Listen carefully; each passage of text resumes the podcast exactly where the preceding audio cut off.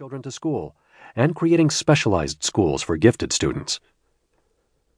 Much of this resistance to Finland's comprehensive school was muted after December 2001. It's fair to bet that without PISA, the Program for International School Assessment, this audiobook probably would never have been written. How have the Finns responded to thousands of questions and inquiries about the success of their schools? Many Finns believe that there are five critical elements that allow Finnish students to fare better than most of their peers in other countries. Four of them are directly associated with schools and their mandates. One is about what happens when children are not in school. You should, however, keep in mind that explaining why something happens in complex social systems always includes a reasonable amount of speculation and can never be 100% certain. First, we argue that the comprehensive school that children start when they turn seven provides balanced, holistic, and child focused education and development to all children, and lays a foundation for good, equitable learning. The curriculum in Finnish schools addresses all subjects evenly, and thereby provides all children with opportunities to cultivate multiple aspects of their personalities and talents. The absence of private schools and the between school competition that often comes with them means that all schools must be good schools regardless of where they are and who they serve. The majority of Finnish pupils study in socially mixed classes without being tracked or segregated by their ability or their socioeconomic status.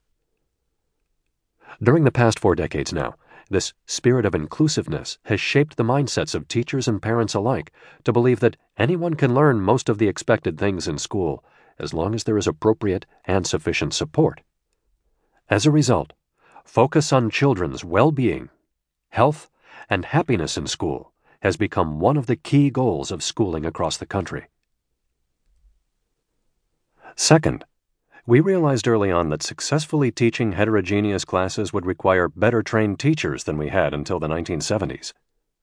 As a result, teacher education was shifted from colleges to research universities as part of the comprehensive higher education reform in the 1980s, teachers also had to graduate from research based master's degree programs, just like any other professional in Finland.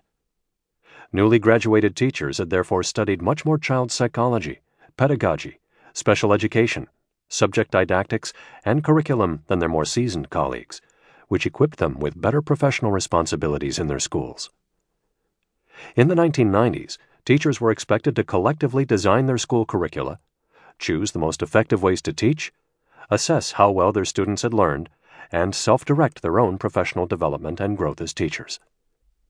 Continuous strengthening of the teaching profession in Finland has brought strong and notable trust in teachers and schools that, in turn, has further enhanced the status of teachers and attractiveness of becoming a teacher among young Finns.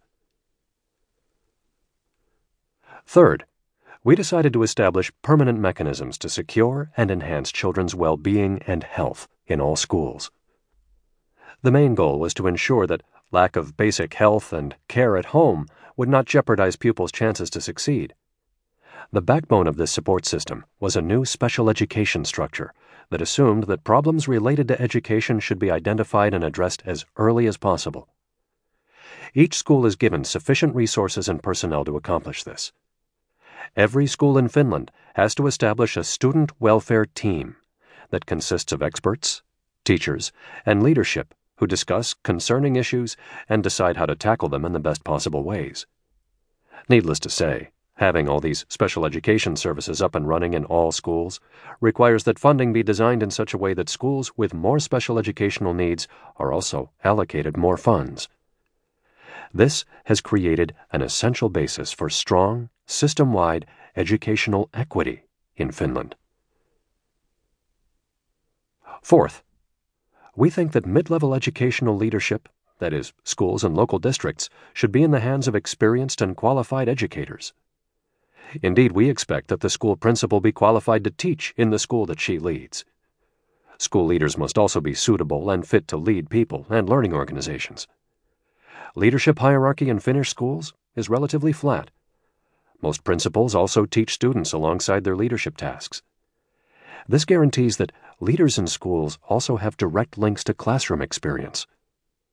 We've noted that teachers are often more likely to accept feedback and talk about their concerns when they know that their bosses also teach and may face similar questions in their classrooms. I have argued